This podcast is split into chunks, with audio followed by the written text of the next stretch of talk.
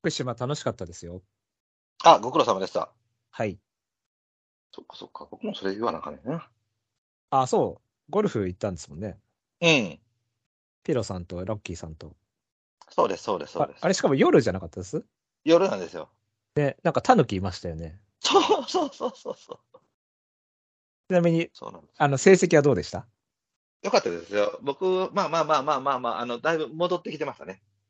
何ホールぐらいやったんですかあ、もう ?9、 18ホール、18ホール。あ、18? うん。で、高谷さんが1位えっ、ー、とね、えっ、と、ピロさん。ピロさん1位ピロさん1位。僕とピロさんが2打されたかな。ピロさんうまいんだ。まあね、へえ結構エッセイね。だからね、あのー前が詰まってて感覚空くとね、イライラさはった。ああ、なるほど、なるほど。うん。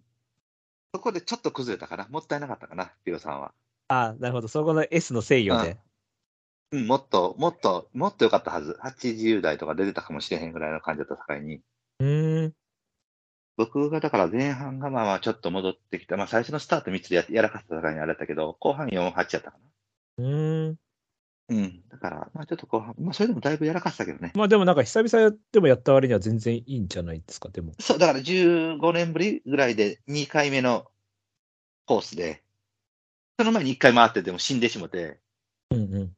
うん、で、その今回ちょっと元に戻ってきたかなーって感じで。おい、ロッキー何やってんだよ。ロキさんはちょっとあれだけどね、まあまあまあ、ロキさんも別に、あの、うまいんやけどね。ロキさんはね、やっぱりね、意外に気遣いすぎやね、僕らに。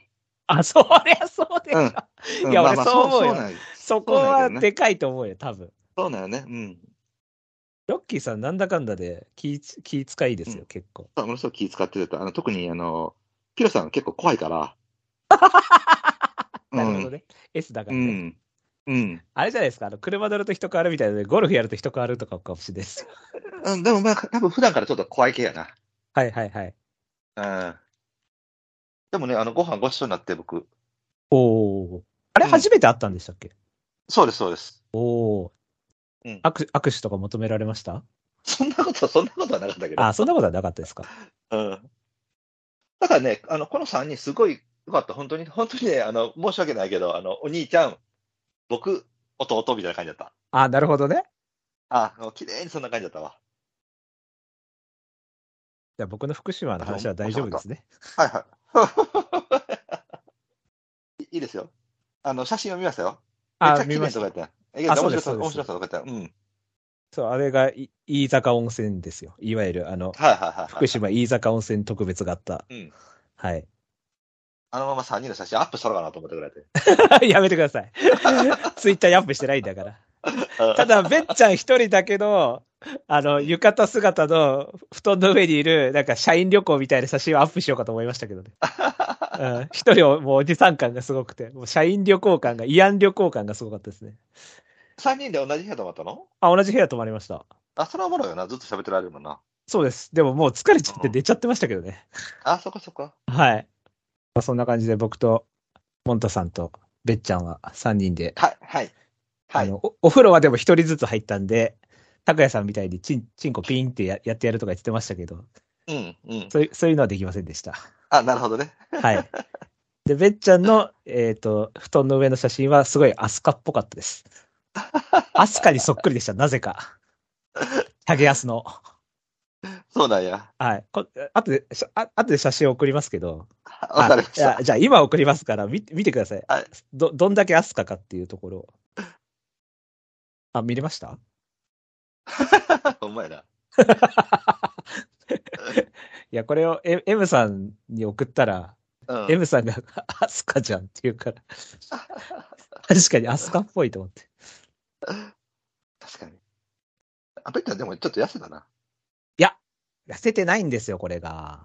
あ、そうなんや。 34キロ痩せた後に24キロリバウンドしてるんですよ、彼。あだから、また今90何キロなんです、今。あ。あ、そうなんやね。それは重たいな。そうなんですよ。アートハウスぐらい重かったです よ。絞ってあげてください。 じゃあ、えっと、普通歌来てるんで。はい。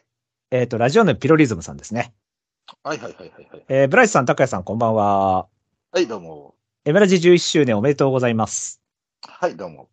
10周年500回と記念会が続いていたので、周年会を忘れるところでした。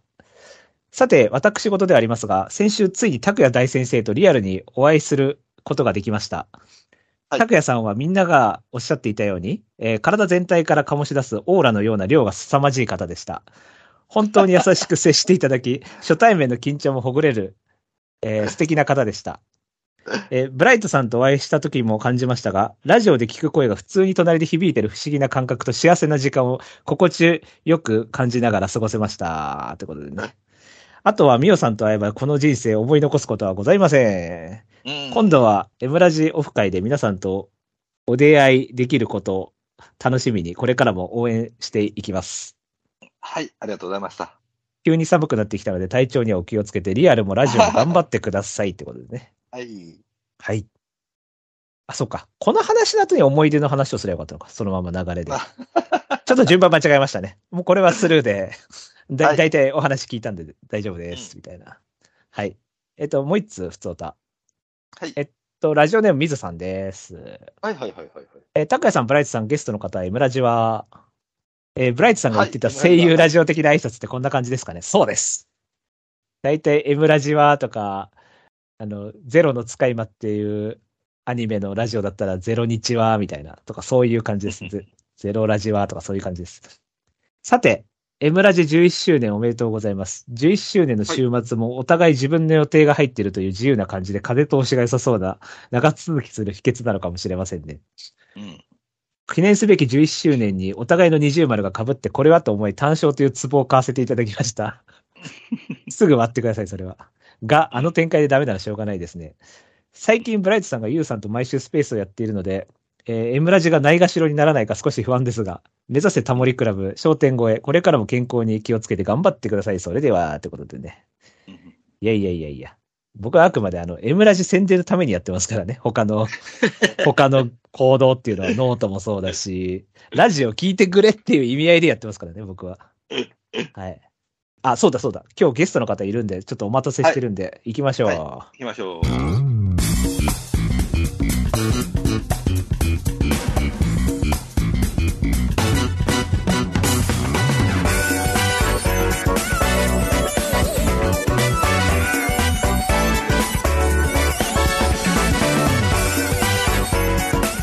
まとまり系系バスロンエムラジどうも、改めまして、こんばんは、ブライトです。はい、どうも、拓也です。さあ、今回は、初ゲストの方がお待ちしてますんでね。はい。はい。フリートークもほどほどにって感じで。はいはい。あ、ちょいつよちょいわは、えっ、と、今んとこ2通いただいてるんですけども、はい。はい。あと1通来たらやろうかなって感じで。うんはい。というわけで、スターダムさんお願いします。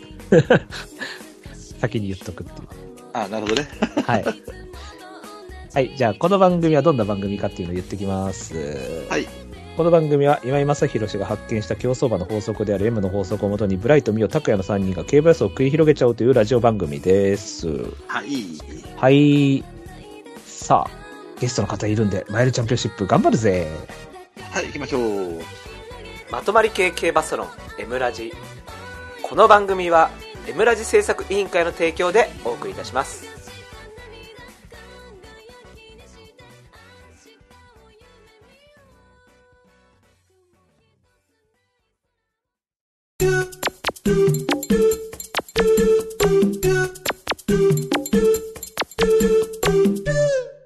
予想コーナーイエーイイエーイはい、今週の予想レースは第40回マイルチャンピオンシップ G1 でございます。ん3年ぶりの京都開催ですかそうですね。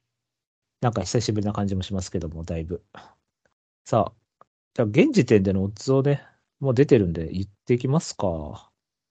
とりあえず。金曜夜段階ですね。えー1番人気、シュネルマイスター2.8倍。うん。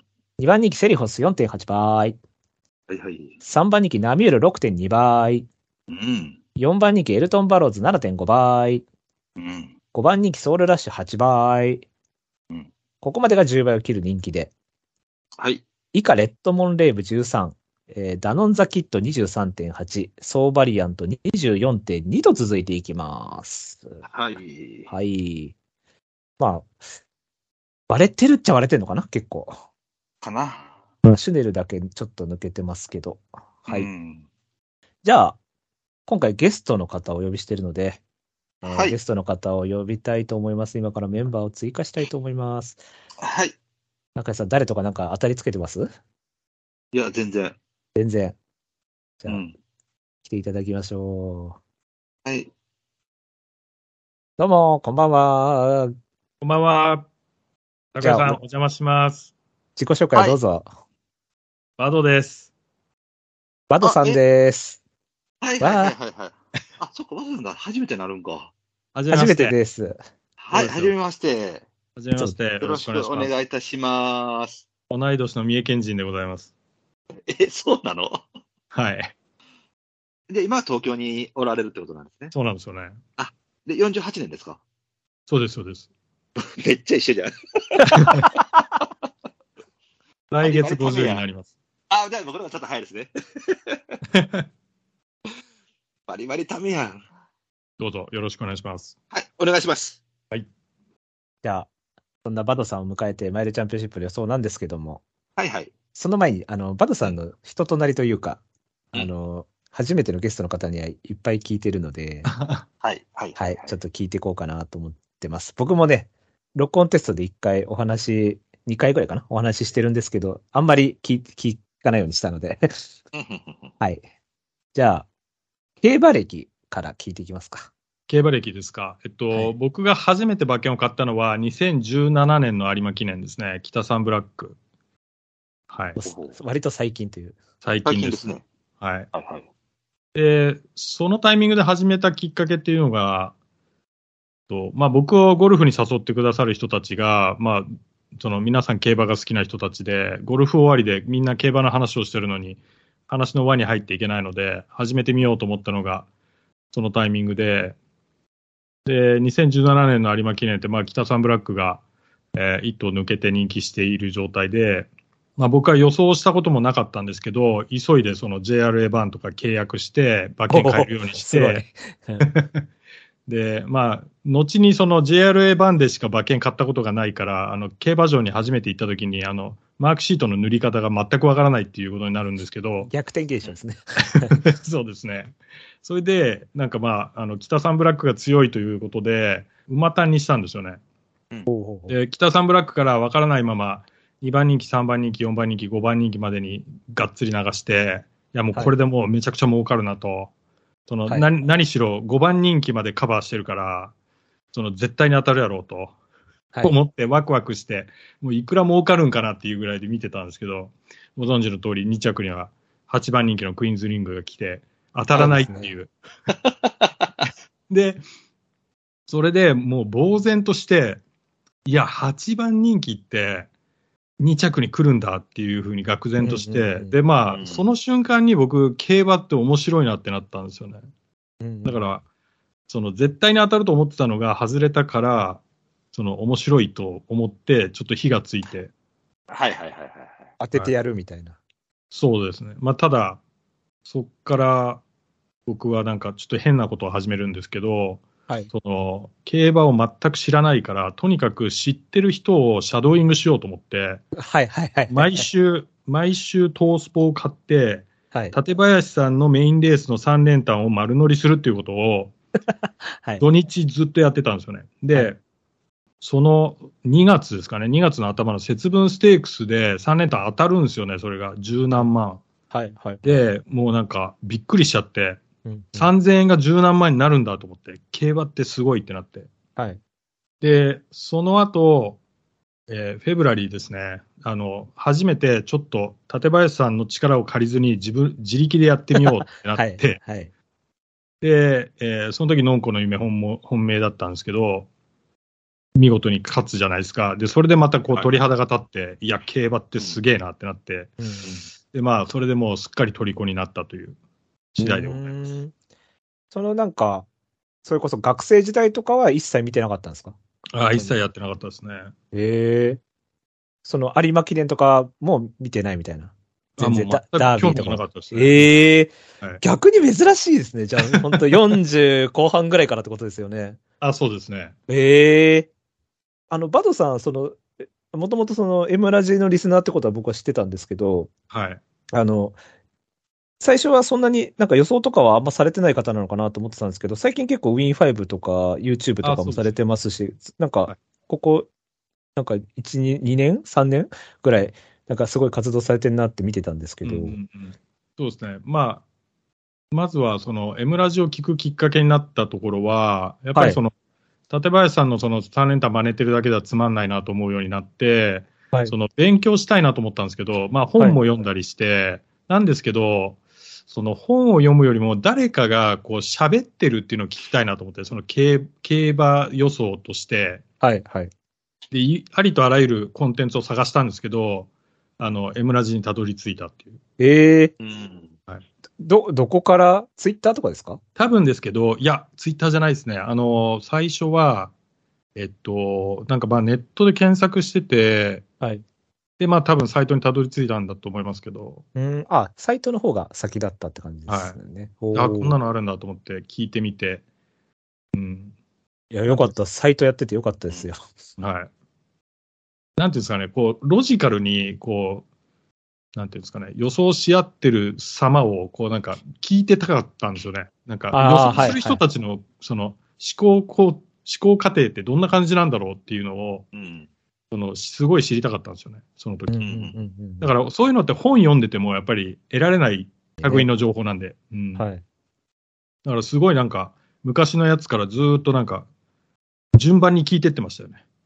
よく縦聞きされてるって言ってああまー、したそうもんでねす、そうです、そうですそうです。うん。なんか予想の基本というか、なんかこう、どういう、これを軸に予想してますみたいな。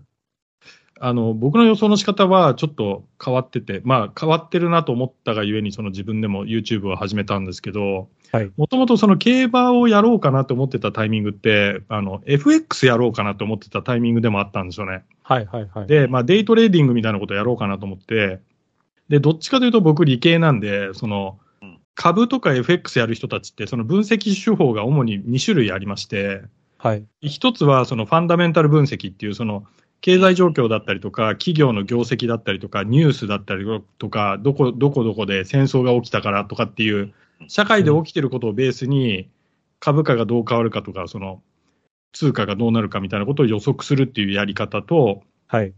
もう一個はニュースは一切見ないけれどもそのテクニカル分析って言ってその株価のチャートみたいなのがあるじゃないですかそのチはいャートの形がどうなるとこっからどうなるみたいなことを予測するみたいなはい。それそれをテクニカル分析とかチャート分析って言うんですけど、そのはい全く違う予想の仕方があって、で、はい。このテクニカル分析を競馬予想に当てはめるとどうなるのかなと思って、はい。で、オッズをグラフにしてみて、そのそこから読み解けることってなんかないのかなっていうことをずっとやってたら、あいや、いろいろ面白いことが分かってきたなっていうことで、ちょっとそれをやってる様をみんなに見てもらおうっていうことで、YouTube を始めたんですよね。うーん、なるほど。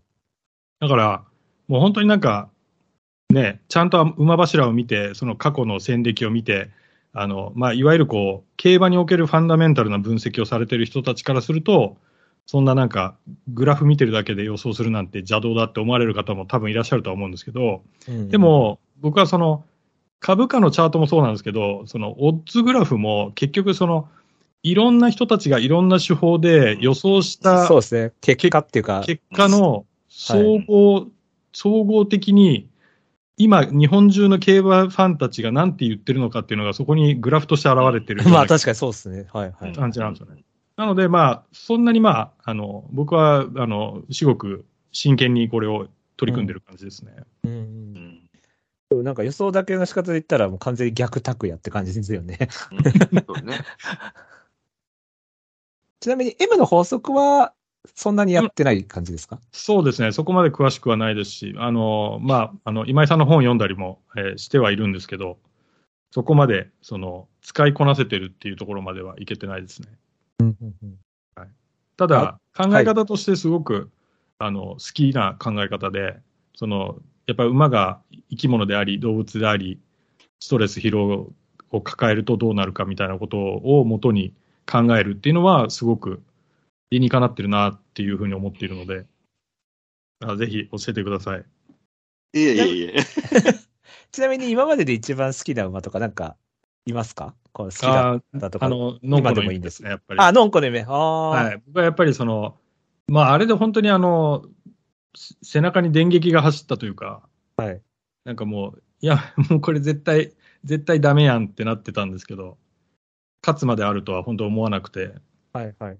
でその時に僕はそのよその馬の名前見ながら、そのまあ当然、ゴールドドリーム強いのは分かってたんですけど、うんまあ、ゴールドドリームって黄金の夢っていう意味だよな、みたいな。で、ノンコの夢っていうのもいるのか、みたいな。うんうんうん。で、まあ、黄金の夢よりも、のんこの夢が勝ったら面白いなっていう、なんか感覚だったんですけど、はいまあ、今となっては、その450キロの馬が、500何十キロの馬にあんな競馬して勝っちゃうなんてことは、なかなか起きにくいっていうふうに思っちゃうと思うんですけど、なんかすごいガッツがあっそうですて、確かにああいう対戦系で、相撲とか以外でこうやって、体重差関係なしでガチでやり合うってのは、あんま競技としてないもんないで確すかよにね。ないよ ね。うん、うん。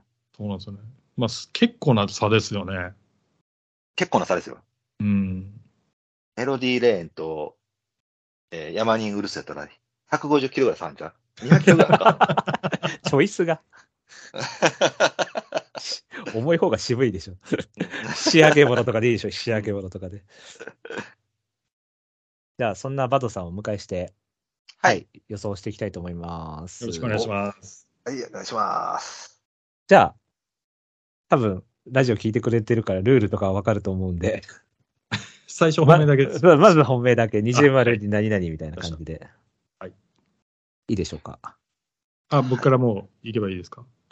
せーので一緒に、ドンでやるんで。じゃあはい、たけさん大丈夫ですか大丈夫です。はい。じゃあ3人の20番出揃ったようです。せーの、ズドン。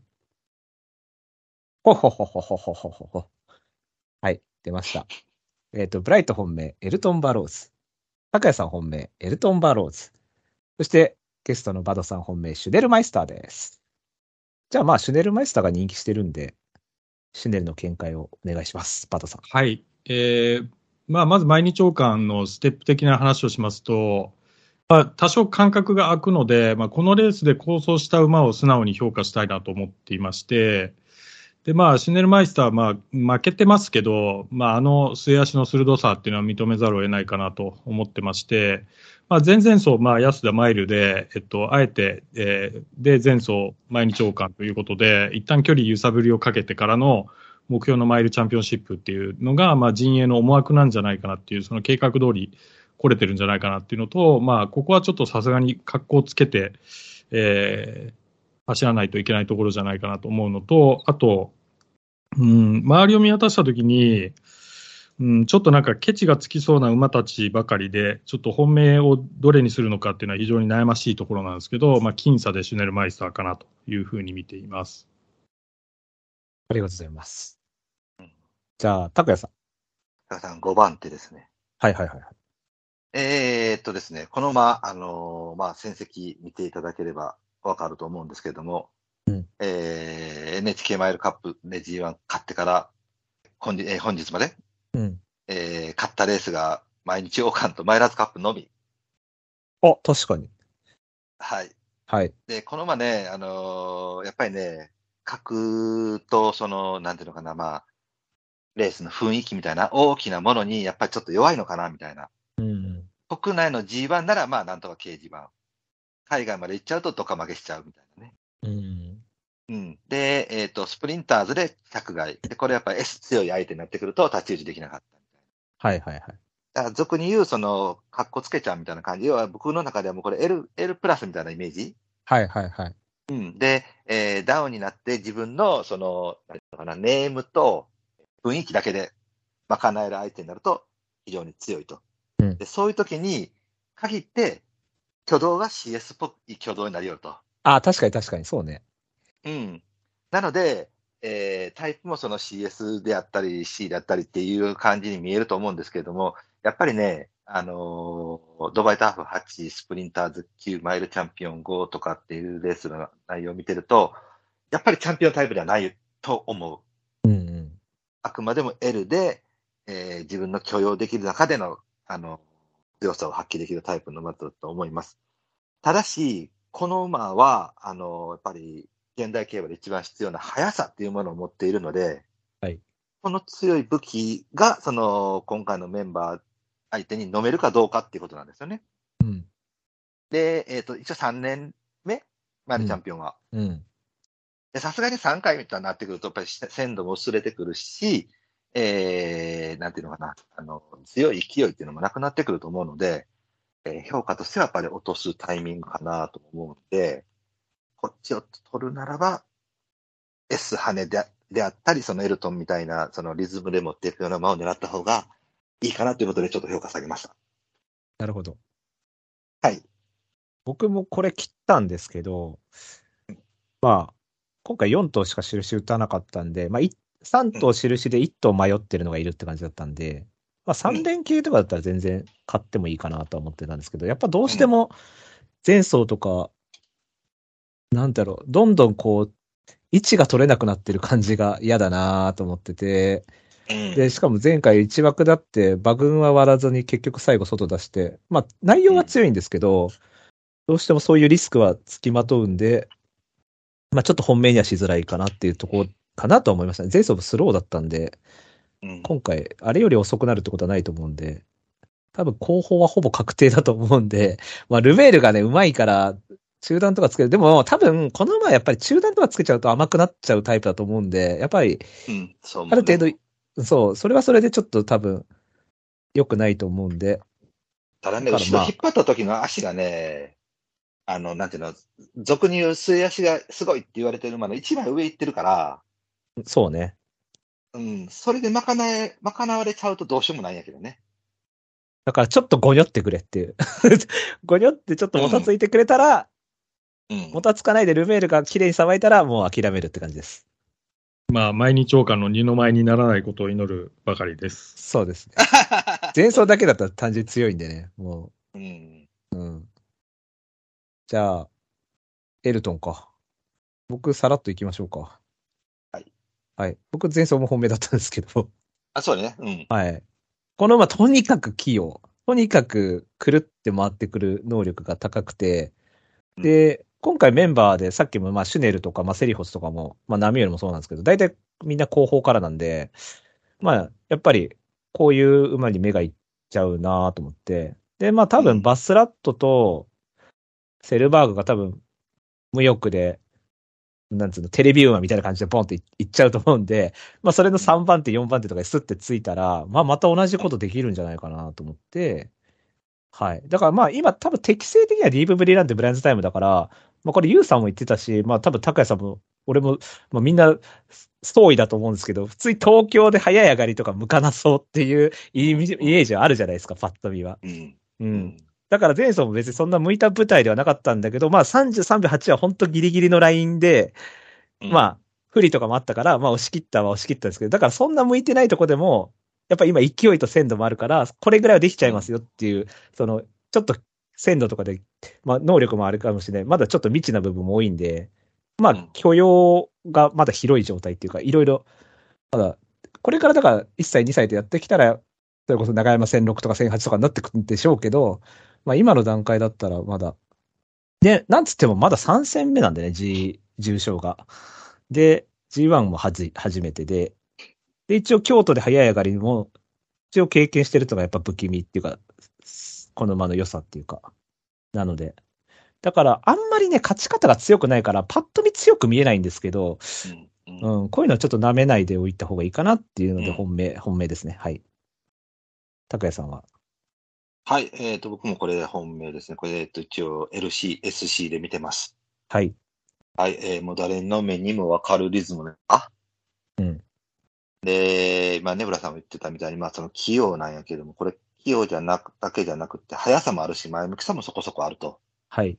で、やっぱ、客室はやっぱり大きなアドバンテージになるし、まあ、そもそもこういう競馬ができて買ってくるっていうこと自体弱くないとは思うのよね。やっぱり前受けしてるわけだから、あのーなんていうの、レースの後、一つ、要は横綱相撲してきて買ってきてるわけやんか。はい。でそういうのっていうのはやっぱり、それで勝ててるっていうのはやっぱ弱弱くないよね。あの、よく、あれやん、その人気薄がいきなり横綱相撲して、頑張ったけど4着って、やっぱり弱かったから4着なのよね。うん。で、この前なんだかんだ言っても、やっぱりね、ソングラインとシュネルマイスター、えーザスティンカフェ、で、えっ、と、ラジオ日経では、レーベンスティール、うん。その不利があったかもしれないけれども、抑えてるという事実はやっぱあるわけで。はい。うん。で、ディープブリランテズタイムっていう決闘で、戦績見てても、やっぱりクラシック乗れてないような馬なので、遅咲きだと思うのよね、完全に。はいはいはい。でこれから上がってくるかもしれない、えー成長段階の馬に対して、すでにソングラインであったり、シュネルマイスターであったり、レーベンスティールが遅れを取ってるわけやんか。確かにそうですね。でしょ。で、あの辺の馬たちはほぼほぼ完成されてきて、シュネルとかっていうのはどちらかというと、もう下降線をたどっていってもいいタイミングよね。そうですね。あとはどれだけキープできるかじゃないですか、能力を。キープと維持維持できるかっていうパターンよね。うん。だからそのタイミングの馬たちが、やっぱりこのエルトンにやっぱ勝てなかったってなってきたら、やっぱり評価せざるを得ないと思う。僕、前座の時点では一応ね、あの、綺麗すぎるからっていうので、ちょっと評価落とせたんやけども、で後ろの馬、用意ドンで負けるかっていう話で落としたんやけども、やっぱり想定以上の足使ってたし、速かったし、ただあの、なんていうのかな、あの、ガチガチに S 強いっていう感じではないのよね。そうですね。うん、若干許容量もあるし、安さもあるしっていう感じだと思うんだけれども、まあ、それがなんかコントロールの良さにつながってるのかなと思うし、うんだ。から競走馬としては非常に今ないと思うね。うん。あのー乗ってる人は西村さんっていう人が、まあ、うまいか下手か知らへんけども、この相談のに乗ってもらって4連勝できてるっていう前から、それがソングラインだったり、レーベンスティーに勝ってるっていうのってくると、やっぱり強いと思うから、うん。うん、で、このタイミングで4番人気、まあ僕もちょっと落ちてくれると本当よかったんやけれども、やっぱり人気総益っていうのはやっぱりね、買ってるのにはおかしいなとも思うんで、はい。やっぱり素直に評価するべきかなと思って。じゃあ、バドさん、ちなみにエルトンは。僕は黒三角ですね。おまあ、毎日王冠4番人気1着と構想して、まあ、あの、いいなと思うのは、1006ばっかり走らせてなくて、まあ、距離に対する鮮度は高いのかなっていうのと、まあ、これまで全てのレースで先行できてて、機動力のあるところを見せてるので、まあ、今回も、まあ、まず間違いなく似たような位置を取ってこれるんだろうなと考えると、まあ、評価したい一投ではありますね。まあ、全員割と高評価って感じで。はい。じゃあ、最高以下いいですかはい。はいじゃあ、3人の対抗以下です。せーの、ズドン。はい。出ました。えっ、と、ブライト対抗セリホス。えー黒三角ダノンザキット。えー迷ってる2頭がジャスティンカフェとイルーシブパンサー。えーそして、拓也さん対抗ジャスティンカフェ。えー黒三角バスラットレオン。白三角ダノンザキット、シュネルマイスター、セリホスです。そしてゲストのバドさん対抗セリホス。黒三角エルトンバローズ。注意にジャスティンカフェで、えっ、と、白三角にといて、ソウルラッシュとレッドモンレーブです。結構被ってんのもいるかなはい。じゃあまあ、セリホス対抗で被ってるんで、じゃあまあ、バトさん、じゃあ先に今回は。はい。えーセリフォスですね。えっと、まあ、この距離5勝してるっていうところと、まあ、安田人気三、えーいや、安田記念3番人気の後、お5ヶ月半休めてきているというふうに見るか、本当は富士ステークス経由する予定だったらしいんですけど、夏負けで見送ったっていうところを、うんと、えー首をかしげるか、あのどっちかになるかなと思うんですけど、うん、まあ、追い切りを見る限りでは元気そうなので、まあ、休めてよかったというふうに判断しました。ただ、ちょっと、こう、そろそろマイル走るのに飽きてきてないかなっていう点は心配かなというふうに思っています。自分も。これね、だから、大和メジャーのボバではもう、ダントツ強いね。 なんか、あんまり大和メジャーのボバっていうのはいない。だ俺の中では大和マジョ、大和マジョーレが一応大和メジャーボバの、なんか正統派っていうか、うん。まあ、コパーのリチャードとかいるけど、うん。まあ、あれはちょっとまあ、まあ、強いは強いんだけど、まあ、やっぱり、ダイワマッチョーレとかの方が、なんかこう、正統派に強いって感じ。だから、ダイワマッチョーレの、ちょっと上版みたいな感じの、イメージが、まあ、セリホスみたいな感じ。うん。この、だからあん、ダイワメジャーってなんかやっぱり、なんつうんだろう、ヘタレな感じっていうか、もうここって特に負けるっていう感じが、この馬にあんまなくて、その、なんだろうな、朝日杯も、まず朝日杯2がびっくりしたのよね。デイリー杯、あんだけ小等数で楽してうん、来た後に多等数内枠で2まで来たから、おーと思って、で、NHK マイルは休み明けで、まあこれもまあ読んで、まあだからこっから読んで、この後、じわじわ下降線辿って早熟だったのかなとかっていうのもあったのかなと思ったんだけど、安田4とか、富士1番人気1着からのマイルチャンピオン6番人気 1? これも強いですよね、連勝。そもそも富士ステークスとマイルチャンピオンって連勝できないから、あんまり。なんで、だから、まあ、間隔空けて、特にストレス疲労がない状態だったら、その、特に上積みとかはめちゃくちゃあるわけじゃないし、もう G1 もいっぱい使っちゃってるから、鮮度とかもそんなないんだけど、まあ普通に能力分だけ出せるんだったら、まあここだったら上だよねっていう感じですかね。はい。高谷さんは6番手ですかギリギリ。そう、もう、もうギリギリ、ギリギリ拾ったかなって感じ。あのね、えっとやっぱり、彼の4、安田記念の最初の4っうん。ていうのが、やっぱこの馬の本質かなと思うのよ。はい。僕、この馬 LC で見てるのね。はいはい。マイルチャンピオン1、その、今日、えっ、と、昨年、あ今年か、あの、えっ、と、安田記念2。うんこの辺と、あと、朝早の2っていうのは、僕、外人補正やと思うのよ。あ、そっか。はいはいはい。うん、完全に感じ外人補正かなとも思うんで、えー川田がそのどれだけこの馬のその S っぽさを引き出せるのかなっていうところにちょっと疑問があったっていうのと、やっぱりあのどちらかといえばやっぱ許容タイプだと思うので、はいまあシュネルといい分ぐらいだと思うし、ただね、こっちでは1取れる可能性はあるから、シュネル上にしてもええかなとも思ったんやけども、今、大さんもちょっと言ったみたいに、体調がね、ちょっと微妙っていうのもあったでしょ。そうですね。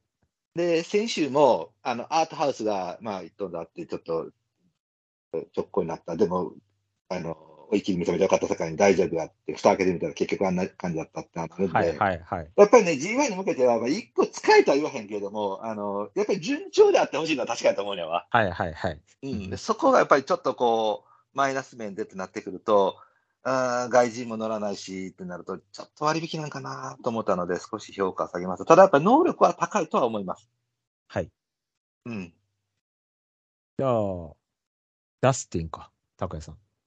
うん。 これ対抗 俺も、俺迷ってたんですよ。めちゃくちゃこれ。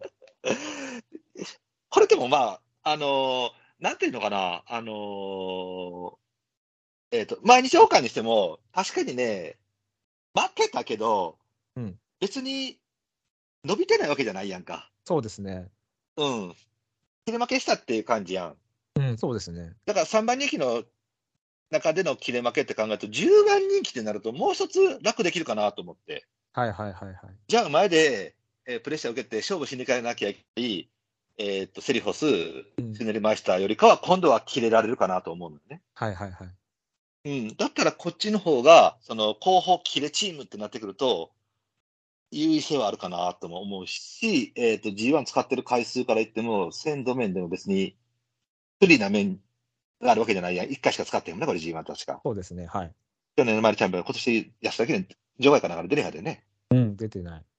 そうだよね。だから、まあ、そで一応、えー、2走前のエピソードに1っていうリズムのあれを持ってるので、うん。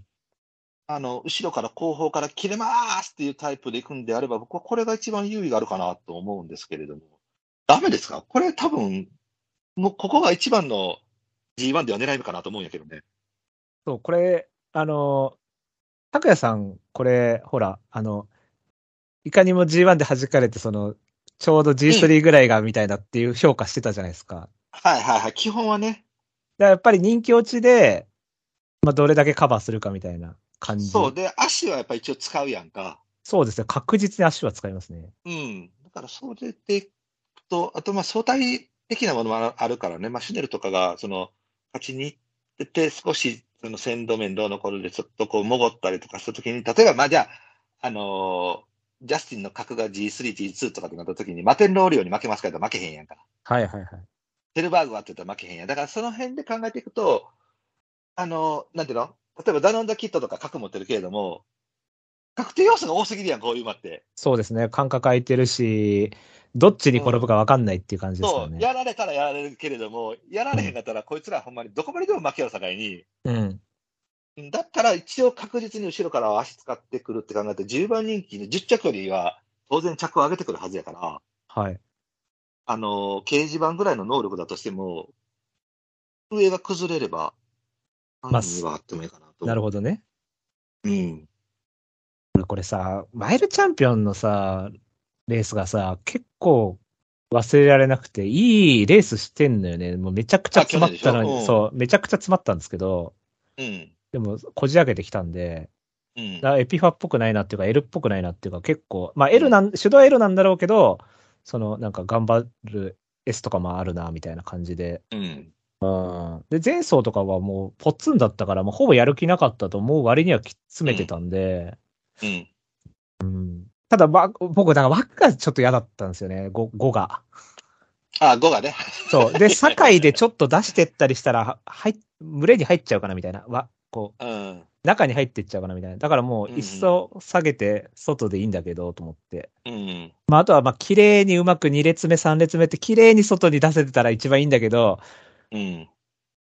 まあ、10番人気だったら、それにかけてもいいか。うんう。ん。多分、縫っては来れないと思うんだよな、バグ。多分ね、それはしんどいと思ああう。う。ん。ただまあ、ストレス疲労とかないから、まあ、ゼロ、マイルチャンピオンシップぐらい、ぜ去年のマイルチャンピオンシップぐらい走ってくれんだったら、しかも去年は、毎日か2着後で臨戦悪かったと思ったんで、うん。あの、3番人気10頭の8番、9頭から外から、であれよりは今年のが、うち入ったねうんそう、今年のが臨戦絶対いいから、うん。で、去年が7番人気6着だったら、今年は5以上あってもいいんじゃないかなと思ったんだけど、うんまあ、一応エピファ的には鮮度は落ちてるからとか、まあいろいろ考えることが多いじゃないですか。うん。そうそねう。そうそう。でもまあ G1 だけって限ったら、まだ2回目だから、うん。まあ、ありかみたいな。うん。一応悩んでるりしたんですけどね。マドさんはジャスティン、あ、注意ですね。と結構評価高い。はい。僕もまあ、これは来るときは来るし、来ないときは来ないっていうタイプかなと思ってまして、まあ、去年マイルチャンピオンで7番人気6着かと、で、それでまあ一切年を取ってくるのかと思うところですけど、まあ、去年は阪神なので、まあちょっとそこはリセットしたとしても、まあ、前走ノリさんで出遅れて3番人気7着っていう結果で、で、去年の毎日王冠もスタート失敗してて、 このはい馬、はいはい。毎日王冠嫌いなんだろうなと思うんですけど、うんうん。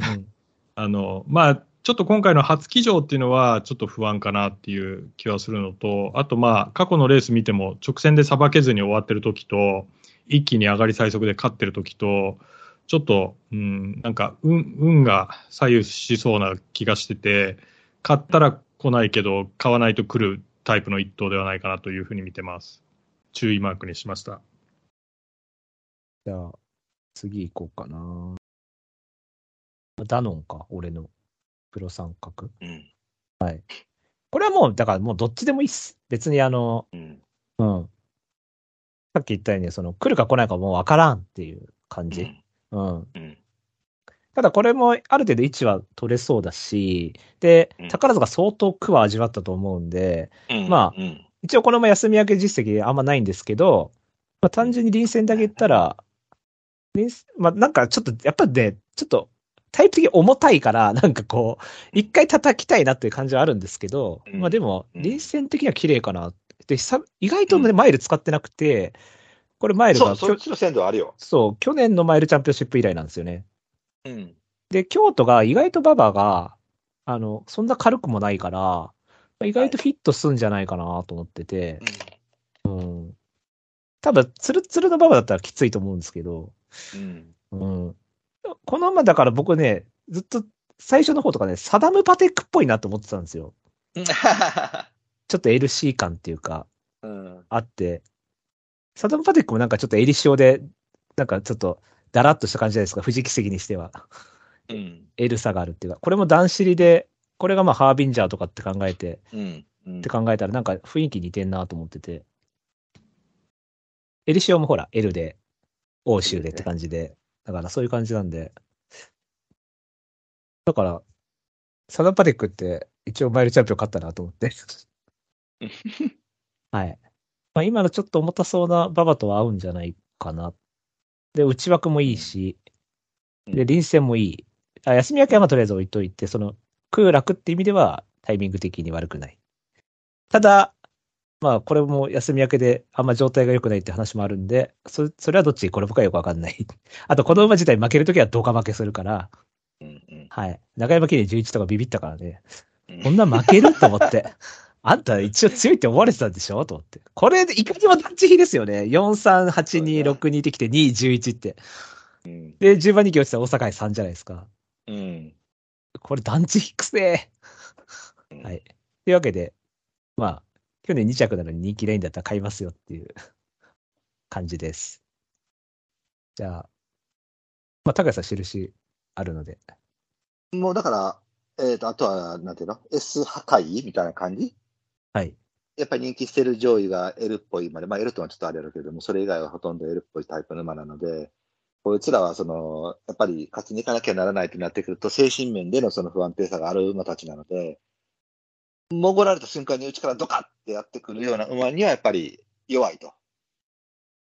で、現にシネルマサがそのスプリンターズで S チームに負けてるって考えると、やっぱり S チームには弱いなるなとも思うし、で、実際ダウンザキットもその大阪杯でジャックドール、スターズオンアースとの差がないレースしてるって考えると、やっぱ能力面では絶対上やから、いかにあとは、その、コントロールよく走らせられるかっていうタイミングだと思うので、まあそれを、その距離縮めてマイルでの鮮度もまだまだ多少あるでしょうし、えー、2200とかなってくると、その、まあ、北村さん程度の騎士ではやっぱりコントロールしきれへんと思うのよ。どうしてもどっかで一息入れたり、えー余裕を持たせたりとかしなきゃいけないタイミングが出てくるんで、でも戦力になってくると、まあまあ一息程度で済むから、そうすると制御がしやすくなると思うので、うん。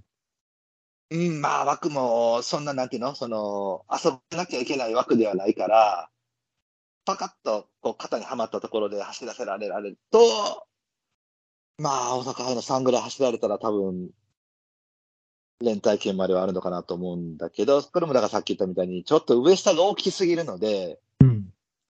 まあ、さすがに本命は怖いのかなと思って。じゃあバトさんも、一言。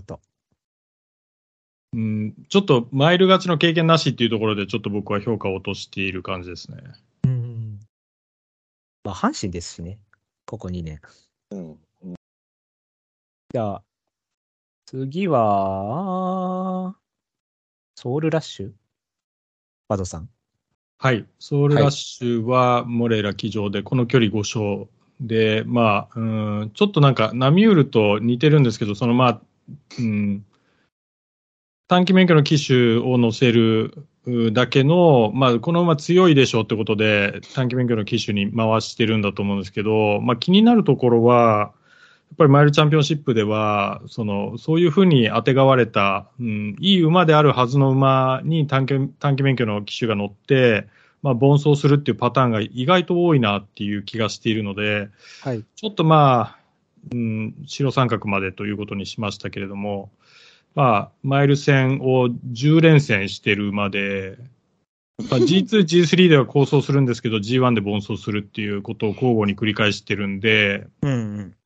前走一着だったこともあって、今回は評価を下げたいタイミングではあるんですけど、まあちょっとモレーラ騎手で、まあ1枠1番というところに入ったところもあって、まあなんとかしちゃう可能性、まあちょっと、あんまり馬に無理はさせない方がいいんでしょうけど、まあ短期免許の騎手で、えー、5-1でっていうことだと、まあ、うん、やれちゃうっていうこともあり得るんじゃないかなっていう評価をしました。高橋さんも一言だけ。はい。これ、あのー僕もそんなに評価悪いわけじゃないです。いい馬だと思います。はい。ただやっぱりそ の、前回が、えー休み明けのダウンの、えー位置取りまでかけてっていうパターンになってくるので、やっぱり今回に限っては、その、ここへ向けて、えっ、と、楽は引けないっていうタイミング。うん。で、そのタイミングで内枠引いちゃったってなってくると、ちょっときついかなと思ったので評価されましなるほど。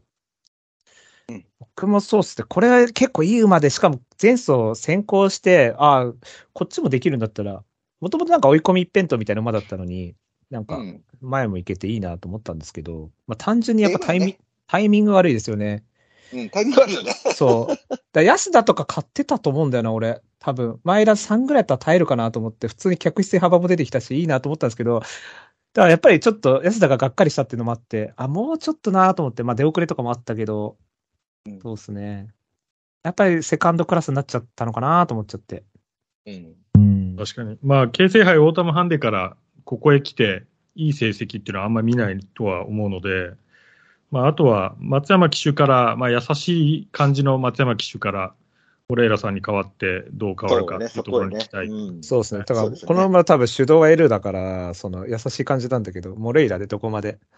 そうだかって感じよら、ねここね、これと、例えばな、ナミュールのワンツーなんかされたら、もう日本人の騎士全員やめろってことになるからね、ほんま に。確かに、もういいって、いらないっていう。もうほんまに、もうこの人にワンツーなんかされたら日にやって思うからね。ね。うん。じゃあ、次行きますか。えっ、ー、と、じゃあそのまま、レッドモンレーブ。はい。レッドモンレーブは、えーそうですね。まあ、前走上がり最速で4番人気2着、富士ステークスでやってしまっているというふうに見てまして、まあ、あんまりちょっと、うん、富士ステークスで構想してしまって、頑張ってしまった馬は、ここではあんまり高く評価はできないかなとは思うものの、おまあ、上がりが使える馬なので、まあ、えーギリギリ、え6頭目、えーに選びました。高橋さんも一言だけ。僕、これ月曜の段階では買おうかなと思ってんやけども、はい。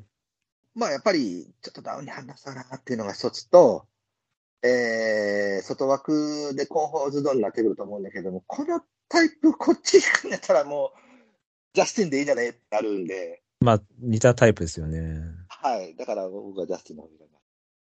僕も、安田6見たときに結構いい馬じゃんと思ったんですけど、まあでもやっぱり、そうですね。で、富士が、うんでもやっぱり富士、結構ハイ早いペース、ダノンタッチダウンがいって、ダノンタッチダウンだっけ、そう。早いペースでいって、外伸びみたいになったんで、やっぱりそこをじょうまく乗じた感じがあったんで、まあそう考えてやっぱり小頭数ダウンからだと、まあ、空になっちゃうかなと思って、うん、切っちゃったけどね。でも、なんか、もう一段階ぐらいあってもいいかなっていう、まあ、っいいと僕も思います。ていう雰囲気はあるありますね。はい。はい。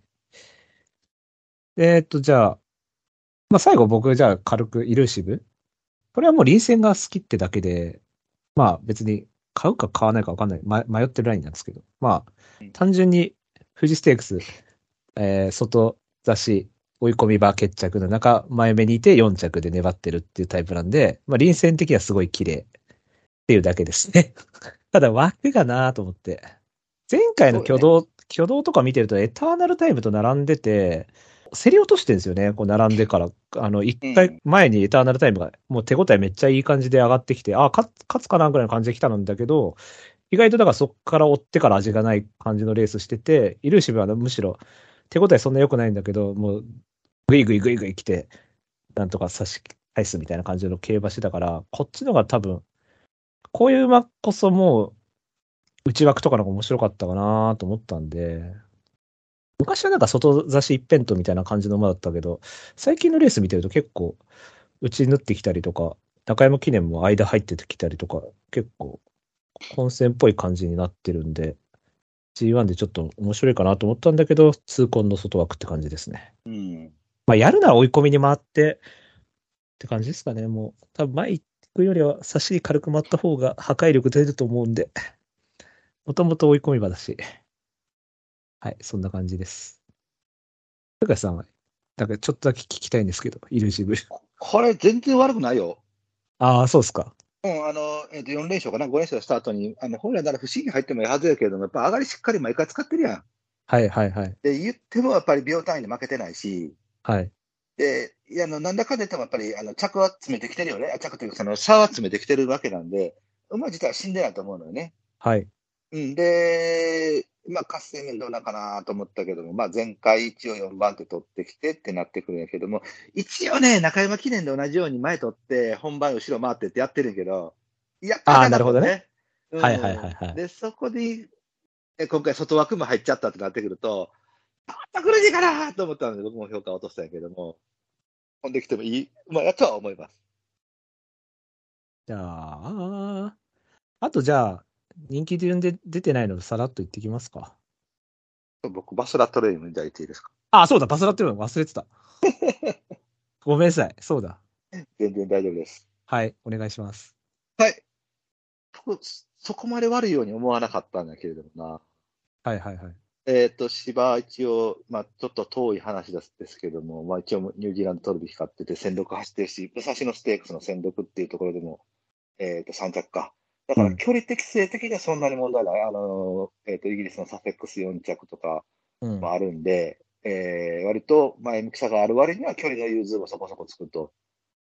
で、えっ、と、惨敗してたりするのはやっぱり基礎的な問題があっての定規だと思うので、まあ、それがその、えっ、と、ダートの短いところをボボボボと走らされて、うんえーある程度スピード活性をつけられての延長の久しぶりの芝マイルと。えーなんていうのその開放感ありの逃げとかになってきたら面白いかなというふうに思うんですが、いかがでしょうかうん、まあ理屈言われたら全然そうなんですけど ね。M 的な話で言うと。はいはい。でもやっぱちょっと S、だからまあ、やっぱちょっと1枚足りないかな。阪神カップとか、ダートから芝か。まあでもこれ逃げた後だし、頑張ってるっちゃ頑張ってんのか。まあでもやるとしたら逃げっすよね、多分。まあ、そうやわね。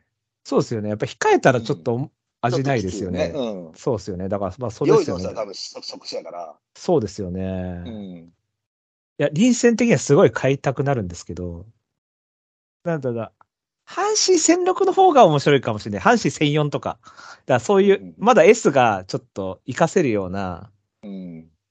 質だったら、だからもう本当逃げて、それでごまかすしかないと思うんですけど、うんやる。なら。うん。でも俺、こういう感じでなんか前だから狙ったけど、まあ、レッツゴードンキとかも買ったけど、マイルチャンピオンで逃げでとか買ったけどダメだったし、うん、やっぱりちょっと、マイルチャンピオンって逃げ基本無理なんですけど、あそのう、基本的にはそうだよね。そうだね延長どうのこうのってあんまり良くないから。うん。だからまあ、でもやるとしたらこの馬のタイプ考えたらもうこう逃げるしかないとは思うんですけど、そうですね。ちなみにこれ、バドさんはバスラッタはどんな評価ですかアスラットは、出走登録時点で安城が空欄だったのが気になっていて、ちょっと本気度が見えないなっていうところ。ああ、なるほどね。まあ、そうか。そういうところ言われるとちょっと厳しいな。っていうのと、まあ、じゃあ、あれですかね、お二人はセルバーグじゃなくてバスラット・レオンとのの方が逃げるであろうと。いや、これはどっちかわかんないですけど、でもやるとしたらもうバスラットやるしかないだろうっていうのはありますけどね。うんまあ、バスラット陣営としては、もう、ここではもう行った方がいいんじゃないかと。いや行くしかう。もう手手がないだろうと。なるほど。行ってみて、面白いことが起きるかもっていう感じですかね。うん。矢作先生ですからね、やりかねないですね。パンサラストだから。やはり、あとほら、その人気してるところがやっぱり L っぽい馬が多いでしょ。L っぽいというか、その淡白な馬が多いんで、あの、局面がその、なんていうのかな、闘争心寄りの局面になった時に投げ出すより可能性がやっぱり、まあおうゼロではないかなと思ったんで、まあ、だから僕はあの、本命は、あの、エルトンにしたいけどね。あそんなもんですかだから僕はともう気になってるのは1頭だけ。ええー、そうバリアントいや。いやいや、そうそうそう、もうこれこれのみ。もうこまあれ、、これでしょうね。う。うん。これ不気味なんだよな。あ、姿ごめんなさいから。僕いや、これもそう、俺もそそう、マジでそう。こいつだってさ、一番人気一着さ、5回持ってんのか。う。えで、ええ頃のさ、やっぱりその、うんソーバリアント知ってるわけやから、そうなのよ。やっぱりな、どう考えても物足りひんのよ。 そうなのよ、ここ2回も、3回も、4回も。そう。いや、っていうか、なんだったら俺、チャレンジカップの、去年のチャレンジカップの一番人気一着の0秒33もちょっと物足りないと思ってる。ああ、なるほどね。うん。えもっと強かったろ、お前と思ったもんね、あれ見うたときに。んう。ん。やっえーぱ一回オールカンまでケチがついちゃいましたかね。あまあ、そのう、んその前にチャレンジカップで骨折でしたっけあそこでケチがついちゃってますよね。うーん。うんだからちょっとそういうのがあるのかなだから能力あって、参りの鮮度もあって、まあまあリズムも一応33でつけてきてってなると、まあ、その、なんていうの、字面だけでは OK なんよなと思うのよね。初 G1 だしね。うん、そう、初字音だし、字面だけは全然 OK なんやけど、なんか勝つほど勢いも感じひんしなーと思って。だから富士もさ、なんか、富士も札幌もそうなんだけど、なんか、ただ着付けしてる感じのレースなのよね。なんかそう、こそうなのよ。う、え S でグイイグイって言ってる感じじゃなくて、うんスーって感じの3着なのようねん。だからなんか、あれあなたの、あの、あの、あなたっていう感じなのよ。そのあなた、うんあの、セントライトとか、チャレンジとかのあの感じっていうのが、うんだから札幌記念も一応ダノンベルーガを落としてるのよ。はいはいはい。 1対1でな。 うん。でも、ベルーガ落としたっていうよりかは、ベルーガが下がったっていうふうに見えてるのよ。ベベルーガが下がっちゃったみたいな。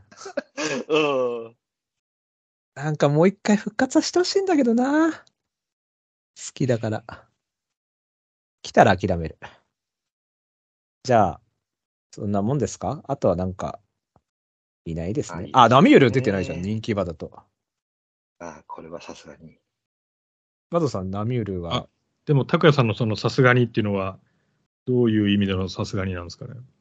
あのーやっぱり前回休み明けでダウンで打ち割ってきたっていう、その一番人気一着なんだけど、なんていうのかな、あの、このレース、この馬にとってはほぼほぼ全開のレースをしてる。あーうん、でそこから大外っていう、その今度は体力が必要になってくるっていうレースになってくると、やっぱり馬格があるわけでもないので、この人気でってなって勝ちに出ていくとなると、さすがに体力で弾かれるうん可能性の高い。なるほど。うん、しかもストレスじゃないわ、えっ、と、疲労の方は多分抱えてるやと思うからね。ストレスは今一番人気一着なんで、ちょっと薄いかもしれへんけれども。よくわかりました。ありがとうございます。はい。僕はですね、やっぱり、あの、京都開催の時の、その、前走富士ステークス一番人気一着してからの、えーマイルチャンピオンシップ京都でっていうのがあまり良くないので、うん、ちょっとナミュールは下に見てました。で、かつ大外に入ったので安心して切れるというぐらい見てます。はい。じゃあそんなもんですかはい。はい。じゃあ、えー、あ、もう A やんとかは出てないけど、大丈夫ですね。うん。まあまあ、そんな別に悪い馬じゃないけれどもね。まあまあまあ、まあ、うんうん。ダービー卿で買いましょそうです。ちょっとここでは大変かなって感う。じが。はい。じゃあ、おさらいいきたいと思いますはい。えー、ブライト本命、エルトン・バローズ、対抗セリフォス、えー、この三角ダノン・ザ・キット。えーで、迷ってるのがジャスティン・カフェとイルーシブ・パンサーです。そして、えー、高谷さん本命がエルトン・バローズ、えー、対抗ジャスティン・カフェ、えー、黒三角、バスラット・レオン、白三角さんといて、ダノン・ザ・キット、シュネルマイスター、セリフォスです。そしてゲストのバドさん、本命が、シュネルマイスター、えー対抗セリフォス、えー、黒三角エルトン・バローズで、えー、注意にジャスティン・カフェで、白三角2頭で、ソウルラッシュ、レッドモンレーブを抑えようかなって感じですかね。はい。 じゃあ、そんな感じで、じゃあ、エンディングいきましょう。はい。エムラジ未公開ジングル。お花見に行くかもしれないね。あ、そうなんですか奥様と。うんやっぱ、あの、フリーする分、おまあ、ええー、客さんはサービス必要ですよね。同じぐらいの量。僕、い、ね、あの、全然夫婦なんか仲悪くて何もしないよりは、うんそっちの方がいいと思うんですよ。別にあの奥さんいたいてもあの彼女いたって。いてえ彼女いてもその分サービスするみたいな。そうそうそうそうそうそそれう。すごいいいと思うんですよ。そうそうそう。理想的だと思うんですけうど。ん。それだとり、あの、峰竜太みたいな感じで離婚されないみたいな感じなんですか。彼が大変だよな。そうですね、倍かかります。 でもだから何の話やねん。もうええ中には。これはジングルで使えばいいですよね。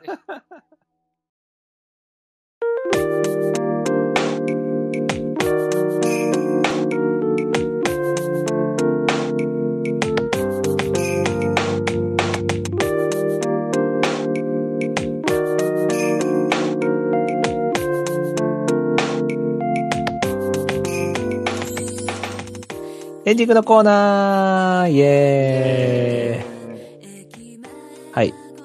実は日曜日にはそんないいメインが、まあ、下月か、福島民友かってなってしまうんですが、はい。芝のレースがないですね。あ、赤松賞の予想でもしますか。嘘です。